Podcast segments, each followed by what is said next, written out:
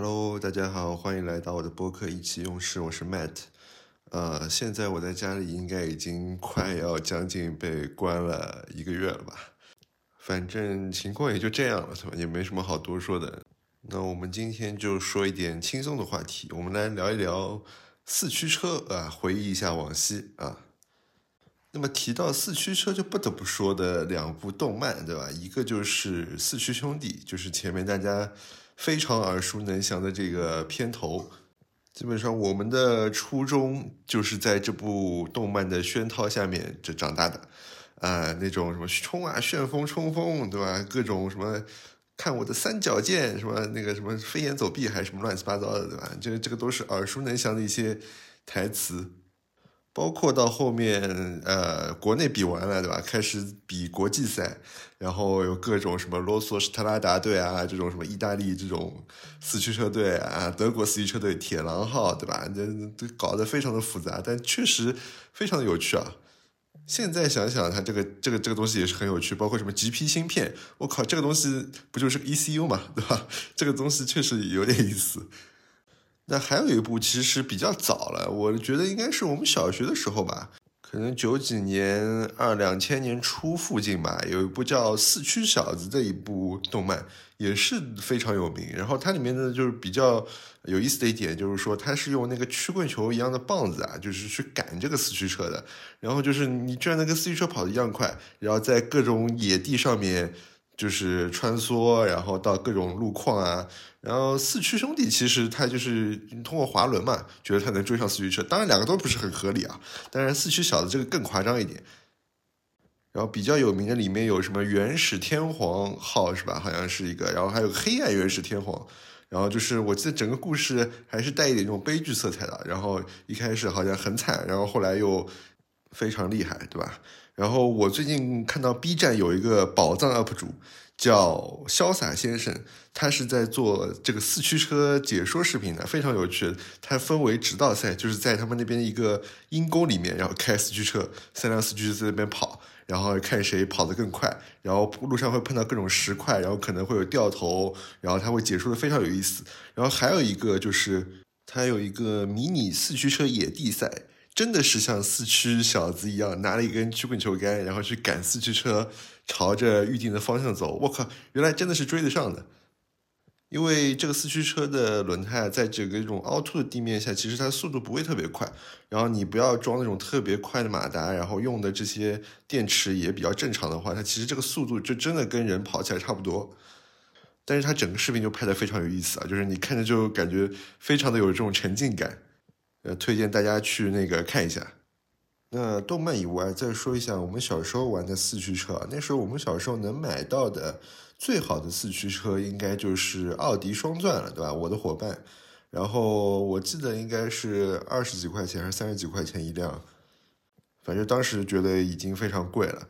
然后长大了才知道，然后奥迪原来也是盗版人家田宫的，甚至这个 logo 的抄的有模一样的。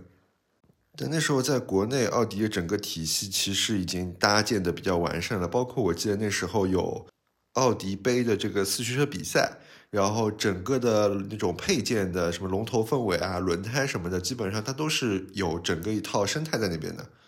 所以那时候这个信息闭塞的，根本没有人知道田宫，对吧？只知道就是说只有奥迪这个最正版的四驱车。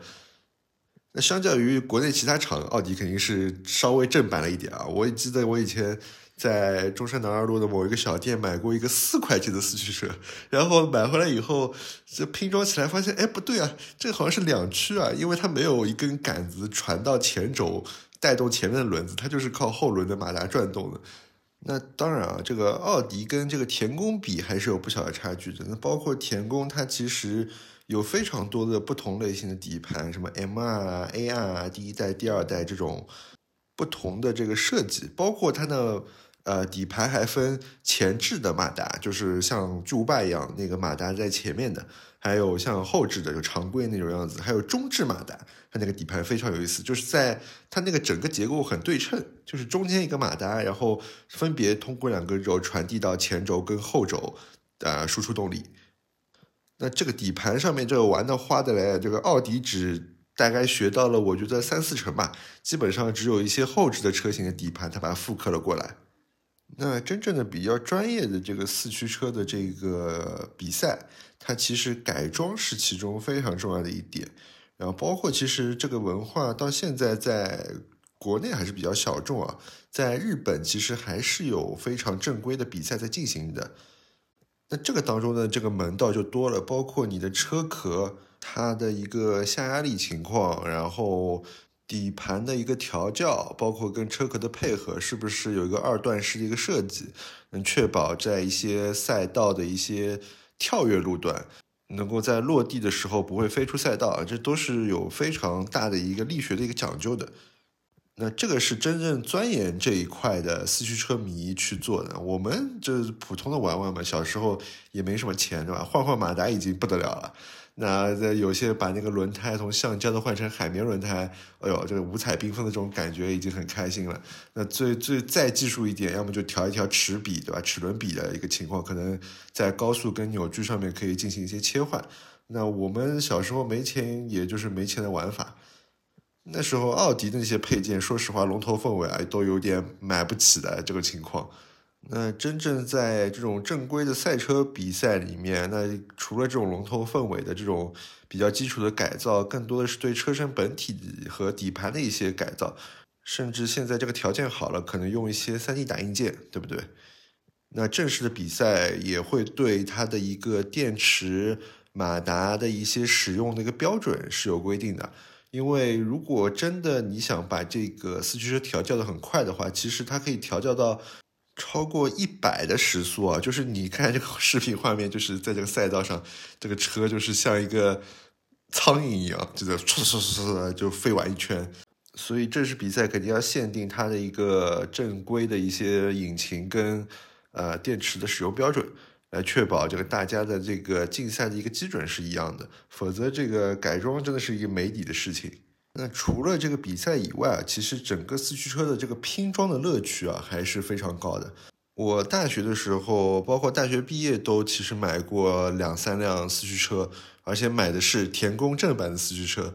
然后整个一个拼装的感受就是非常的巧妙，就是相较于以前，我记得奥迪那些东西都卡不进去啊，马达搞半天，这田宫呢也有可能是因为新款的关系啊，这 MA 底盘的这整个四驱车拼装的感受非常好。就非常的舒适，你知道吗？就像是你拼乐高一样的这种感觉。但只是因为这个四驱车拼装好以后，你要去开它的话，其实这个场地就比较受限了。一般如果你说在家里仅仅是开一个直线的话，其实也开不了多远，而且还会面临这个四驱车撞到墙以后就受损了这样一个情况。那如果你要去买一个跑道的话，其实在家里摆放这样的跑道也比较困难，因为这个东西不太容易收纳。你好不容易搭好了，然后开了两圈，然后没有兴致了，以后发现，哎呀，那我把这个这个跑道拆掉，然后再重新放到某个地方，你可能就懒得再拿出来再去搭一遍了。所以其实还是受限于这个比赛场地的问题啊。这个四驱车这个娱乐活动没有像乐高啊，或者说其他一些玩具一样，在这个时代能够保持比较大众化的一个生命力。那我们假设想把这个文化大众化。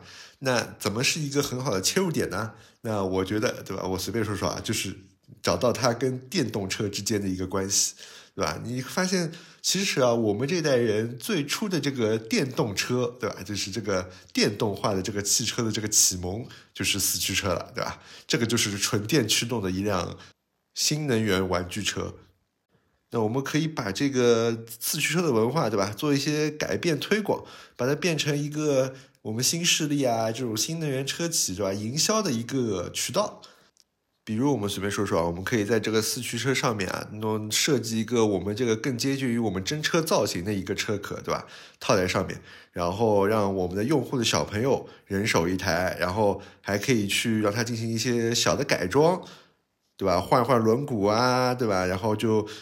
创造一个属于自己的这个电动车，然后我们再去建立一个比赛体系，让小朋友在那边玩，对吧？然后把这个运动重新在我们整个中国大陆风靡一阵，对吧？那这就是一个很好的营销了。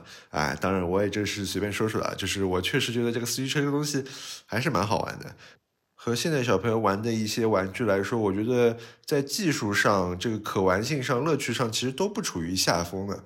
那如果真的有可能的话，那我们重新把这个文化拾起来，创造一个新的这个浪潮啊！那像我们这代人也有机会重新进行一个怀旧，好吧？这个就是今天一个简单的关于四驱车的一个分享啊！谢谢大家收听我的播客意气用事，那我们明天再见，拜拜。